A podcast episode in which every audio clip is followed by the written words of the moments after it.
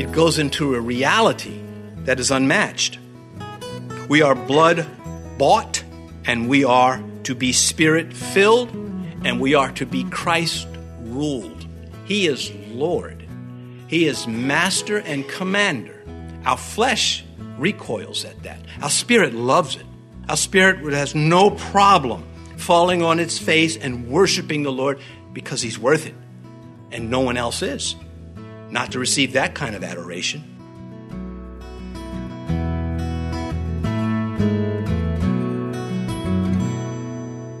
This is Cross Reference Radio with our pastor and teacher, Rick Gaston. Rick is the pastor of Calvary Chapel, Mechanicsville. Pastor Rick is currently teaching through the book of Acts. Please stay with us after today's message to hear more information about Cross Reference Radio, specifically how you can get a free copy of this teaching.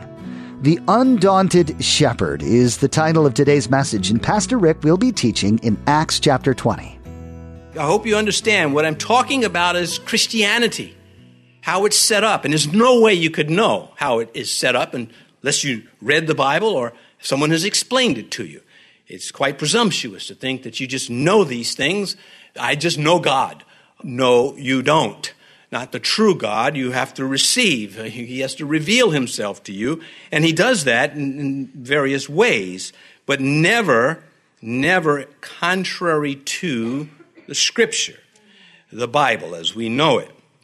That's a whole nother story. But anyway, immature, ignorant, and often difficult people have a problem with authority in the church. It's, it's like it's like they signed up for it. Uh, sign me up. I want to have a problem with authority, and it just this is an act of faithlessness. Well, we all struggle with something. I hope if you've detected that in you, that you have a problem with authority in the church, that you understand it's not a virtue and doesn't come from heaven. That is born in hell, and your flesh is accommodating it.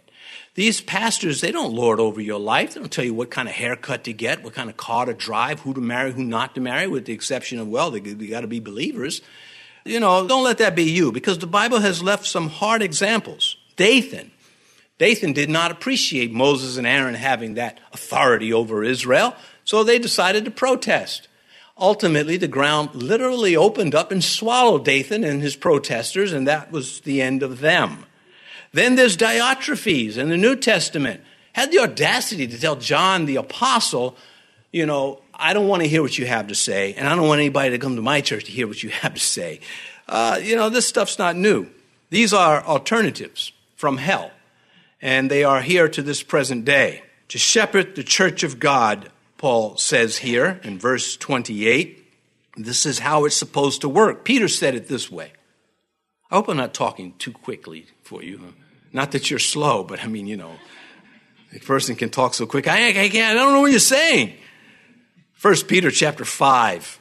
Peter says to the pastors, Pastor the flock of God, which is among you serving as overseers, not by compulsion, but willingly, not for dishonest gain, but eagerly, nor as being lords over those entrusted to you, but being examples to the flock. And I mentioned we don't lord over your life, come and tell you what you, you know, what job to have and what not.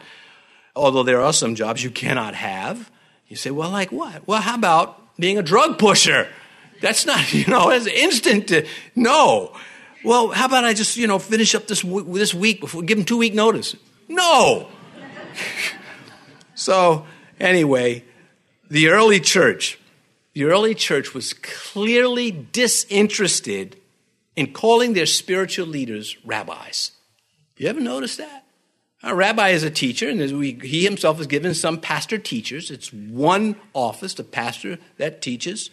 And a more descript title emerged it was in use in the Old Testament, as I pointed out, but the Lord really began to bring it home, referring to the believers as a flock without a shepherd, the striking of the shepherd.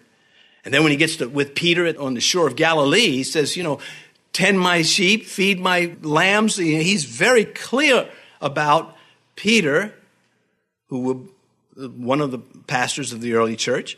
He's very clear about this pastoral description which is carried on.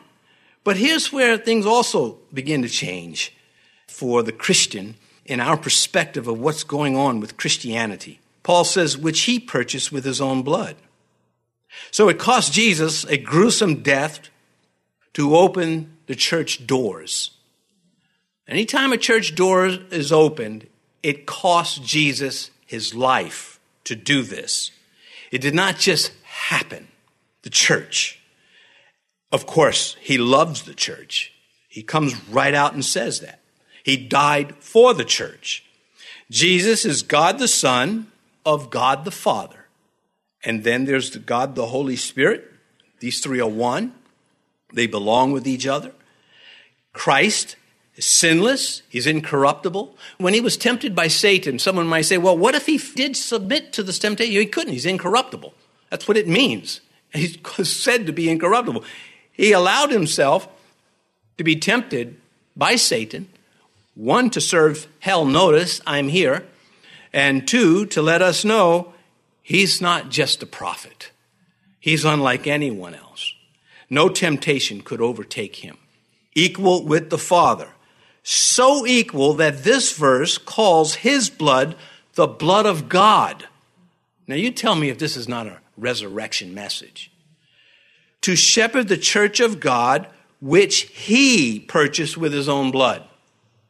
Well, the antecedent and the pronouns pointing to Jesus Christ, and it's calling him God. The church of God, which he purchased. 1 Peter 1. This is what makes the Jehovah Witnesses and the Mormons heretics because it states clearly who Christ is, and they want to make up other things about who he is and deny what it says. What was the charge against Christ when they went to arrest him, to crucify him? Because you, being a man, make yourself equal with God. That was the charge against him, which they say, well, he never said he was God. He certainly did, and he certainly deny it. And if you took words of Christ and you put them into words of any other man, if I were to say to you, I am the way, the truth, and the life, you know I'd be a heretic. It's even comfortable using that example. Only God could make such a statement.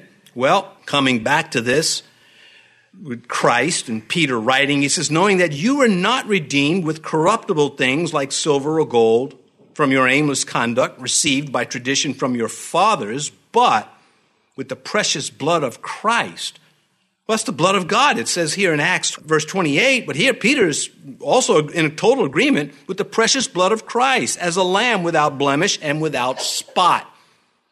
You're paid for. The doors of the church were paid for. I don't know why so many of our younger church goers hear such a teaching and then flush it into the sewer and run after the world and ask Satan how they should live. Should I be cool, calm, and collected about that? Should you be somehow honored for doing such things? You better make a choice and stand up to the devil. You won't be able to say, Well, my pastor never gave me the word of God. You can say, You know, he almost clubbed me over the head with it. But in love, I mean that. If you're having a problem with your faith, you stand here singing songs to the Lord, but you want to go live like a devil or follow what Satan is saying, then come to the pastors and have them pray with you. Stand up for your faith. Don't take that kind of stuff from your flesh, from the world, or from hell below, because you don't have to.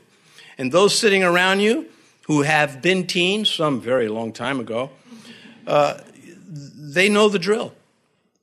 Each believer is blood bought. 1 Corinthians 6:20 explicitly says it.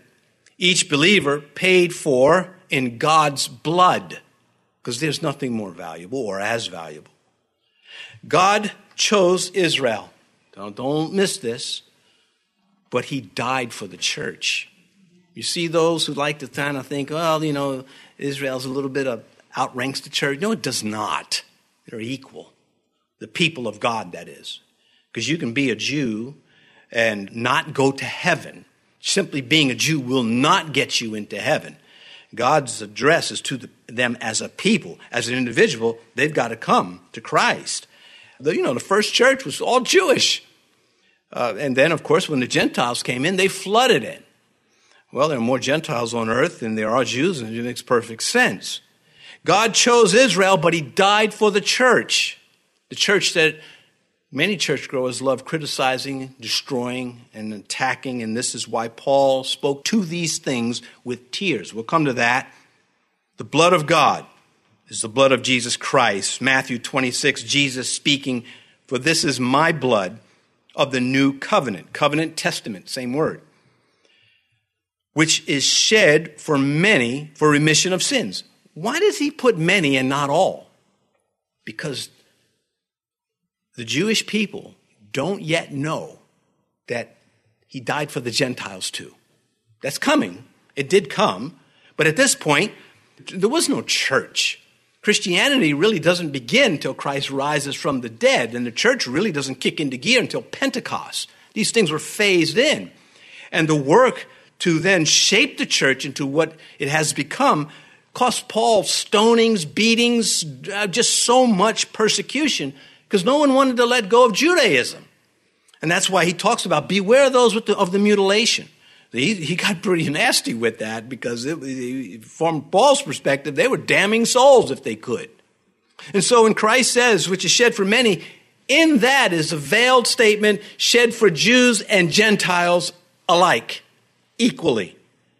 And then in 1 Corinthians, Paul, preaching those words, says to a church in Corinth that had made a mockery of the communion table. He said, He also took the cup after supper, saying, This cup is the new covenant in my blood. This do as often as you drink it in remembrance of me. It's all right here. We could have been in Deuteronomy or Leviticus and still would not have to alter the text to preach the truths.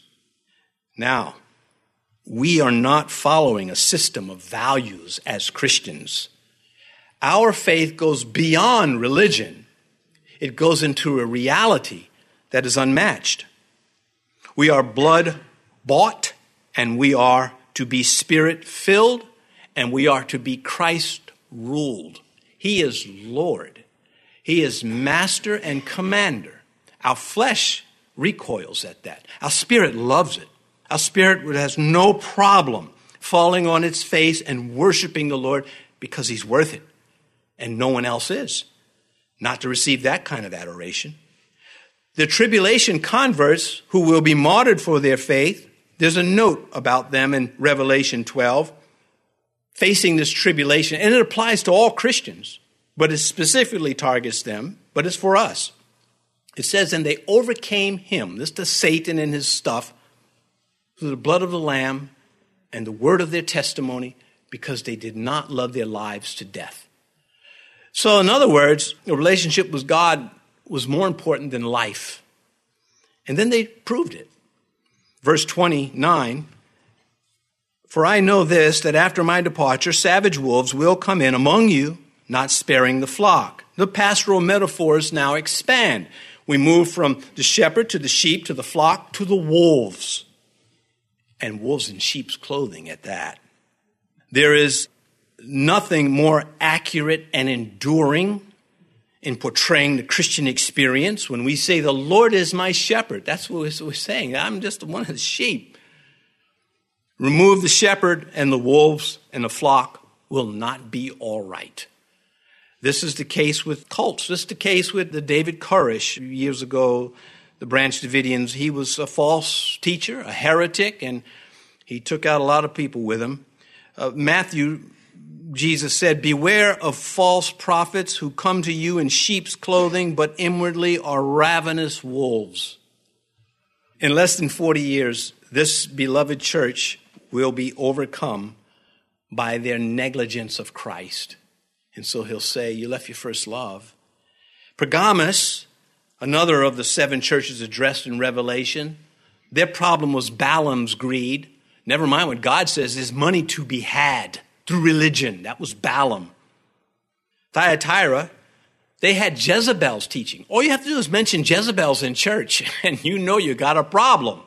Big one. Sardis, their problem was spiritual death. They had a name that they were alive, but they were dead. Though there were some in there that still believed. And then there's Laodicea, which had many problems, but one of the big ones was spiritual apathy. And Jesus said, Because you're not hot or cold, but lukewarm, you've got this apathy. You think that ah, my religious my religious box is checked. There's nothing more I need to really do. Coming to these churches in the early days when the apostles were beginning to die off, and already while they were there ministering, was Gnostic heresy, which paved the way for the Arian heresy, which is a form of Jehovah Witness doctrine, denying the lordship of the, the deity of Christ. Lawlessness was creeping into the church, but legalism was too. There's a, there's a, Satan has a flavor for everyone. Jude said, You know, these guys are hard to pinpoint sometimes. He said, Contend earnestly for the faith, Jude 3, which was once delivered to the saints. In other words, we don't need a new Bible, we've got one. It's once delivered. And it closed with the apostles. He says, For certain men have crept in unnoticed. Creeping into the church means they're trying to fly beneath the radar. They're deceptive. They don't want you to know what they're up to because they know it's wrong. Second Corinthians, Paul writes to the church, For such are false apostles, deceitful workers, transforming themselves into apostles of Christ, and no wonder, for Satan transforms himself into an angel of light. Therefore, it is no great thing if his ministers also transform themselves into ministers of righteousness. This is why he's saying, Take heed, pay attention, therefore, watch. You've heard of some people that have street savvy or they have the instincts for whatever, maybe battlefield instincts. Paul had that for spiritual things. He wasn't the only one. But Paul had those, he was savvy about hell. He knew what they were up to. He knew how those boys did business. And he did everything to do to put them out of business on an individual level, which is why he met house to house with people, which is very time consuming and takes a lot of work. Savage wolves they don't always look savage. That's what Jude is telling us. That's what Paul is saying. Deceitful workers transforming themselves into an angel of light. And no surprise. You have to be mature about these things and not gullible. Gullibility is not an asset. Here's the horror of it all flocks will consent to the wolves coming in and spiritually devouring them. We see it to this day. No false teacher can succeed without false students because he gets fired by just their leaving with, you know, I'm not going back to that church because they don't preach the Word of God. But we, go, we get a lot of in, in today's churches. Well, they preach the Word of God, but I'm not going back anyway because, and I don't want to go into that. Jeremiah chapter 14. I'm trying to figure out what I should put next. I will stay with Jeremiah 14 14. And Yahweh said to me, The prophets prophesy lies in my name. I've not sent them commanded them, nor spoken to them. They prophesied to you false vision, divination, a worthless thing, and the deceit of their heart. And Micah adds when he presents the same thing, and my people love to have it so. They love this kind of stuff. It's sarcasm, it's satire, it's, a, it's an attempt to try to reach them on some level. Again, you teens, sometimes you may hear me being sarcastic and it's satire, trying to shake you into a reality that you can't escape. But you can do well or not. Your choice. Should it be any other way? If we forced you, you know, you'd be complaining about that. Jesus said we played a dirge for you, and you, you know, oh, I just lost the scripture verse, had it in my head, but essentially he says we played a melody and you wouldn't dance. We played a dirge, you wouldn't mourn. You can't win. That's what Christ was saying to the Pharisees. Can't win with you guys. You're going to find something wrong with everything, but you won't look at the truth. Matthew 7 20. Therefore, you will know them by their fruits they're contradicting Scripture, if they're immoral, if they're out for themselves, and the list goes on, you know they're not men of the Holy Spirit given to the church. Second Peter is a little lengthy, but worth reading. But there were also false prophets among the people. Dathan, as I mentioned before, and he wasn't alone. More than 250 people with him in the rebellion. He said, Even as there will be false teachers among you who will secretly bring in destructive heresies, even denying the Lord who bought them and bring on themselves swift destruction. Well, that will be a judgment. It's not going to be, well, you know, your case is now going to an appellate court or whatever, or appeals. No, that's not going to happen. God's going to say, you know what? You are an enemy. And that's that. Judgment will be done. And Peter continues, and many will follow their destructive ways. Why? Why will many people follow these people? We'll come to that. Because of whom the way of the truth will be blasphemed. By covetousness, they will exploit you because they want something from you, not to give you something to take from you with deceptive words. For a long time, their judgment has not been idle, and their destruction does not slumber. Peter says, There's nothing new about this. You got to like Peter because he too was very savvy, right to the point. Why do so many follow false prophets in spite of clear teachings in the scripture against it? Love of lower standards, that's why. They don't want the conviction. They don't want to hear it. They want their ears tickled, and Paul warned of that when he wrote to Timothy. There's an English word that I love and I don't use nearly enough visceral. I'm going to read the definition right from the dictionary without having a dictionary with me. That's a pretty neat trick. Proceeding, this is the definition of visceral, proceeding from instinct rather than from reasoned thinking. In other words, I don't care to think this through, I like it. well, that is a recipe for spiritual death and present death. It happens all the time. I, I go with what I feel, not what I know is to be right or wrong. Do I need to say anything else about that? Because this is practice, it is out of control in humanity. We're living in a time we're seeing it's like there's a doofus making machine somewhere, and they're just blowing them out. They're all over the place. I passed a few of them on the way in. They were going in the other direction, but I knew they were doofuses. I could tell by the way their headlights were. I'm adding to it, you know, what's the word? Visceral. I'm, added to it, you know, I have no reason to believe that their headlights, come on, it's crazy. It makes no sense. Yes, but it feels good. He says, "We'll come in among you, not sparing the flock. No care for others, only themselves. Again, the Bible has much to teach through shepherd and flock and wolves and sheep, the parallels. Paul writes to the Romans, he's a letter recently written at the time he's meeting with these pastors. He says, For those who are such do not serve our Lord Jesus Christ, but their own belly by smooth words and flattering speech deceive the hearts of the simple. Why are they simple? Because they want the lower life. They prefer the lower life, the flesh, carnality. They really are a little sick and tired of Jesus telling them this is what's right and this is what's wrong. This is the way to heaven, this is the way to hell. They have tired of it. What right does he have to be God? Well, you can find that out at Judgment Day. You don't fix it. Verse 30, also from among yourselves men will rise up speaking perverse things to draw away the disciples after themselves. Oh, Paul, you're so negative. I mean, this is a pastor at work, and they loved him. Not only did they love him, later in chapter 21, when he gets to Caesarea, they're going to be loving on him too. This is the, you know, you're not expected to turn on your pastors when they're doing their job. Churchgoers, will slaughter the church. That's what he says. Also from among you, coming out of the church, there will rise up men speaking perverse things. Well, why didn't somebody stop them? Because they liked it. Too many times, the new pastor is the wolf in sheep's clothing. Many times throughout history, there's solid churches, and that pastor goes to heaven, another one comes in, not all the time, but many times, and takes that church right out of Scripture and into the trash can. Why? Because he thinks he can do it better. He can relate to this culture. We're not trying to relate to the culture, we're trying to preach to it. We're not asking them, uh-huh, what should we do? We're telling them straight out, this is what you should do. Get yourself a life jacket in Christ Jesus.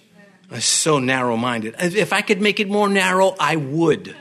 Because straight is the way and narrow is the gate that leads to eternal life that Broadway, and many shall go in by it.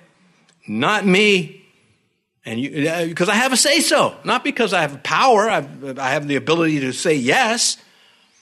Speaking perverse things to draw away the disciples after themselves. Sheep rustlers. That's what they are. And they're alive today. And they go to churches and they start their little groups and then they, and they whisper, come over to my stuff. That's illegal. It's sinful. And it, they, you know, I don't want to preach on that part because I, I cover it a lot. So I've had two people say to me basic things, nice things. They were not bad or anything. Just you know, they come across, they heard something that's very basic, and I say to myself, you know, I preach that a lot. You've been listening to Cross Reference Radio, the daily radio ministry of Pastor Rick Gaston of Calvary Chapel in Mechanicsville, Virginia. As we mentioned at the beginning of today's broadcast, today's teaching is available free of charge at our website. Simply visit crossreferenceradio.com. That's crossreferenceradio.com. We'd also like to encourage you to subscribe to the Cross Reference Radio podcast. Subscribing ensures that you stay current with all the latest teachings from Pastor Rick. You can subscribe at crossreferenceradio.com or simply search for Cross Reference Radio in your favorite podcast app. Tune in next time as Pastor Rick continues teaching through the book of Acts, right here on Cross Reference Radio.